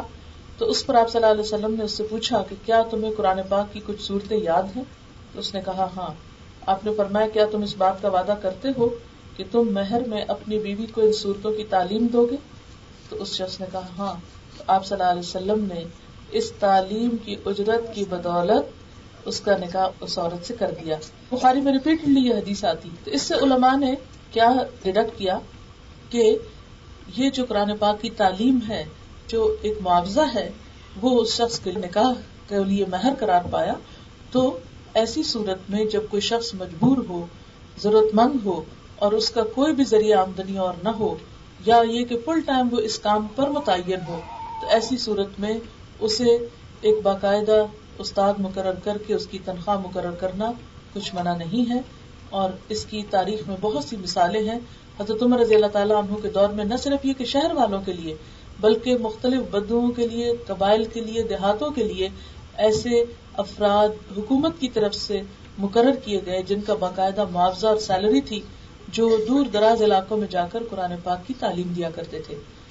لیکن اس کے ساتھ ساتھ یہ بات یاد رہے کہ انڈیویجولز اس کا مطالبہ نہیں کرے, اس کو بطور تجارت کوئی شرائط طے نہیں کرے. اس میں یا تو حکومت کا فرض ہے, یا کسی انسٹیٹیوشن یا ادارے کا فرض ہے, مثلاً کسی مسجد کا فرض ہے کہ وہ ایسے افراد مقرر کر کے ان کی تنخواہ کا بندوبست کرے. اگر انڈیویجولز گھریلو سطح پر کچھ لین دین کرتے ہیں تو اس میں کوئی سودا گری نہیں ہونی چاہیے, یا سودے کی طرح لین دین نہیں ہونا چاہیے. سوال ہے, میرے 3 بچے ہیں, میں نے یہاں ایک مقامی کالج سے بزنس ایڈمنسٹریشن فائنانس میں ڈپلوما لیا ہے. آگے میرا اسی فیلڈ میں میجر کرنے کا ارادہ ہے. میں پورے اسلامی طریقے یعنی اپنے بال اور جسم ڈھکے ہوئے کپڑے پہنتی ہوں. میرے اکثر ملنے والی خواتین کا خیال ہے کہ میرا تعلیم حاصل کرنا ایک غیر اسلامی فعل ہے, جبکہ میں اپنے شوہر اور بچوں کی تمام ضروریات پوری کر کے پڑھنے بیٹھتی ہوں. میرے بچے فل ٹائم اسکول جاتے ہیں. اسلام کی روح سے کیا میرا یہ فعل غیر شرعی اور غیر اسلامی ہے؟ آپ دیکھیے کہ اسلام نے کسی بھی عورت اور مرد کے لیے تعلیم حاصل کرنے پہ کوئی قید نہیں لگائی. حدیث پاک میں آتا ہے کہ طلب العلم فریضۃ علی کل مسلم, علم حاصل کرنا ہر مسلمان پر فرض ہے. اب یہ کیسا فرض ہے, کون سا علم فرض ہے؟ اس میں نمبر 1 تو یہ کہ دین کا بنیادی علم حاصل کرنا ہر مسلمان مرد اور عورت پر فرض ہے. اس کے ساتھ ساتھ دنیا کا علم حاصل کرنا بھی ضروری ہے, اس لیے کہ اگر مسلمان اس علم کو حاصل نہیں کریں گے تو پیچھے رہ جائیں گے. اور آج ہم دیکھ رہے ہیں کہ ہم کس قدر ذلت اور پستی اور ہلاکت کے گڑھوں میں جا پہنچے کہ پوری دنیا میں مسلمانوں کا جو حال ہے, زوال ہے, اس کی بنیادی وجہ یہی ہے کہ ہم نے دنیاوی علوم اور دنیاوی تحقیقات کو دنیا کا کام سمجھ کر چھوڑ دیا اور اس میں کوشش نہیں کی. نتیجتاً دوسری قومیں آگے نکل گئیں. آج ہم ان کے دست نگر ہیں, بہت سی چیزوں میں ان کے محتاج ہیں. اپنے دین پر عمل کرنے کے لیے بھی ان کی طرف دیکھنا پڑتا ہے کہ کہاں اجازت ملتی ہے اور کہاں نہیں ملتی. تو یہ ایک غلامی کی سی کیفیت ہے پوری امت مسلمہ پر اس وقت. تو اس کی بنیادی وجہ یہی ہے کہ خود مسلمان سیلف سفیشینٹ نہیں ہے. تو مسلمانوں کو اس کے لیے محنت کرنا ہوگی, کوشش کرنا ہوگی. اگر ایک عورت اپنے بنیادی فرائض پورے کرتے ہوئے دنیا کی تعلیم حاصل کرتی ہے اور کام کرتی ہے تو اس میں حرج نہیں ہے. اس خاتون نے لکھا ہے کہ میں اپنے شوہر اور بچوں کی تمام ضروریات پوری کرنے کے بعد پڑھتی ہوں. اگر واقعی ایسا ہے تو اس میں کوئی حرج کی بات نہیں ہے, کہیں بھی منع نہیں کیا گیا. احادیث میں ایسے واقعات ملتے ہیں کہ مثلاً بعض صحابیات نے حضور صلی اللہ علیہ وسلم سے تجارت کے بارے میں مسائل پوچھے. اس سے کیا پتہ چلتا ہے کہ وہ تجارت کرتی ہوگی تو جب ہی مسائل پوچھے نا. تو عورت کام کر سکتی ہے اپنے حدود اور شرائط کو پورا کر کے جو اسلام نے اس کے لیے رکھی. میرے دل میں نعوذ باللہ بہت برے وسوسے آتے ہیں اتنے کہ میں زبان میں نہیں لا سکتی. اس کی کیا سزا ہے؟ یہ آپ نے وہی سوال کیا ہے جو ایک صحابی نے حضور صلی اللہ علیہ وسلم سے کیا تھا کہ یا رسول اللہ صلی اللہ علیہ وسلم میرے دل میں بعض اوقات ایسے وسوسے آتے ہیں کہ میرا دل چاہتا ہے کہ میں جل کر کوئلہ ہو جاؤں تو وہ زیادہ بہتر ہے بنسبت اس کے کہ وہ بات میرے دل میں آئے, یا ایسی بات ہے کہ جن کو میں زبان پہ لا بھی نہیں سکتا تو میرا کیا ہوگا. وہ اس میں بہت پریشان تھی. تو آپ صلی اللہ علیہ وسلم نے فرمایا یہ سری ایمان کی نشانی ہے. اور عام طور پر آپ دیکھیں کہ چور ڈاکو کہاں آتے ہیں؟ جہاں مال و دولت ہوتا ہے. تو شیطان زیادہ حملہ آور کہاں ہوتا ہے؟ جہاں ایمان ہوتا ہے, جہاں کسی خیر کی توقع ہوتی ہے. تو بسا اوقات انسان کو اپنی جگہ سے ہلانے کے لیے وہ ایسے حملے کرتا ہے اور انسان کے ذہن کو پریشان کرتا ہے, تاکہ جاگتے ہوئے نہیں سوتے ہوئے بھی آپ نے دیکھا ہوگا کہ آپ خواب میں بہت ڈر جاتے ہیں. بعض اوقات اتنے خوف زدہ ہو جاتے ہیں کہ یوں لگتا ہے کہ جیسے آپ کی جان چلی جائے گی. تو یہ شیطان کا عمل دخل خواب میں بھی ہوتا ہے. بسا اوقات اس طریقے سے بھی انسان کو ڈراتا ہے, وسوسوں کے ذریعے بھی. اصل میں اس کا کام کیا ہے کہ انسان کے ایمان کو کمزور کرے, اس کے دل کو پریشان کرے, دل جمنے نہ دے. ایسی جب کیفیت ہو تو لا حول ولا قوت الا باللہ پڑھ لیا کیجیے اور اپنے آپ کو کسی اچھے کام میں مصروف کر لیں, اور اللہ تعالیٰ سے خاص طور پر دعا کریں کہ اس اذیت سے نجات دے, کیونکہ یہ بالکل ایک ایسا ہی ہے جیسے بجلی کا کرنٹ چھو لینا اور پھر اس کا چھوڑنا نہیں اور ہلاکت تک پہنچا دینا. کیونکہ انسان اندر ہی اندر بسا کر گھل کے رہ جاتا ہے جب بہت زیادہ ایسے وسوسوں کی یلغار ہو. لیکن اس پر پریشان ہونے کی ضرورت نہیں, کیونکہ سورۃ البقرہ کے آخری رکوع میں آتا ہے ان تبدوا ما فی انفسکم او تخفوه یحاسبکم بہ اللہ. جب یہ آیت اتری تو صحابہ کرام بہت پریشان ہوئے کہ اب تو ہم مارے گئے. اگر دل کے خیالات پر حساب ہوا تو اس پر بتایا گیا کہ اس سے مراد یہ خیالات نہیں, اس سے مراد شرک اور نفاق منافقت وغیرہ کے خیالات ہیں جن پر پکڑ ہوگی. ایمان کے ساتھ اچانک دل میں کسی برے خیال کا آ جانا جبکہ یو ڈونٹ مین اٹ, تو اس پر انسان کی پکڑنی اور سزا نہیں ہے. سوال ہے کہ جب ہم رزق حلال کی تلاش میں گھوڑے کی طرح ہانپ رہے ہیں, اس دوڑ دھوپ میں دینی فرائض ادا کرتے ہیں, شکر گزاری اور ناشکر پن کی حد براہ کرم تفصیل بتا دیجیے. اس میں آپ دیکھیے کہ تفصیل میں نے پہلے ہی بتا دی کہ اللہ تعالیٰ نے دنیا کے لیے دوڑنے کو منع نہیں کیا. دنیا کے لیے دوڑنا جو ہے اس کی اجازت ہے, لیکن ایک طریقے کے ساتھ کہ جب آپ دنیا کے لیے بھی کوشش کریں تو اس میں نمبر ایک اللہ کا حق نہ بھولیں, نمبر دو بندوں کا حق نہ بھولیں. اگر کچھ شخص دنیا کے لیے دوڑتا ہے, خود غرضی کا شکار ہوتا ہے, سب فائدہ صرف اپنی ذات تک رکھتا ہے, تو ایسا کرنا درست نہیں ہے اور اس میں اپنے فرائض کو بھول جاتا ہے. مثلا نماز کا وقت آیا تو اس کو بھول گیا, روزہ ہے تو وہ نہیں رکھ سکتے, حج ہے تو اس کا وقت نہیں, زکوۃ ہے تو اس کے لیے فرصت نہیں کیونکہ ایک کے بعد ایک گھر خرید رہے ہیں, یا مسلسل قرضے میں مبتلا ہیں صرف دنیاوی وجوہات کی بنا پر. تو ایسی دوڑ جو ہے وہ ناپسندیدہ ہے. جہاں تک دنیا کے لیے کوشش کرنا ہے تو رزق حلال کے لیے دوڑنا بھی ایک عبادت ہے, اور دوسری طرف بندوں کے حقوق بھی پامال نہ ہوں. مثلاً آپ کئی سال تک صرف اس لیے دنیا کماتے رہے اور ماں باپ کو دیکھنے کی فرصت نہ ہو, یا ان سے ملاقات کی نہ, ان کے پاس جانے کی نہ, ان کو بلانے کی. تو انسانی حقوق جو ہیں وہ پامال نہیں ہونے چاہیے. یا انسان بیوی کا حق بھول جائے, کیونکہ بسا اوقات میں نے عورتوں کو اس بات میں بھی روتے ہوئے دیکھا ہے کہ شوہر سب کچھ دیتے ہیں, ایک وقت نہیں دیتے, محبت نہیں دیتے, پیار نہیں دیتے, بات کرنے کا ان کے پاس وقت نہیں کیونکہ وہ ہر وقت بہت مصروف ہیں صرف دنیا کے لیے. تب آپ دیکھیں کہ جیسے نبی صلی اللہ علیہ وسلم نے فرمایا کہ ان لنفسک علیک حق و ان لزوجک علیک حق و ان لزوجک علیک حق. ضرور دنیا کماؤ لیکن اپنے نفس کا حق نہ بھولو, اپنی بیوی کا حق نہ بھولو, اپنے مہمان کا حق نہ بھولو. یعنی اس ساری دوڑ میں انسانوں کے حقوق بھی متاثر نہیں ہونے چاہیے. سبحانک اللہم و بحمدک نشہد ان لا الہ الا انت نستغفرک و نتوب الیک. والسلام علیکم ورحمۃ اللہ وبرکاتہ.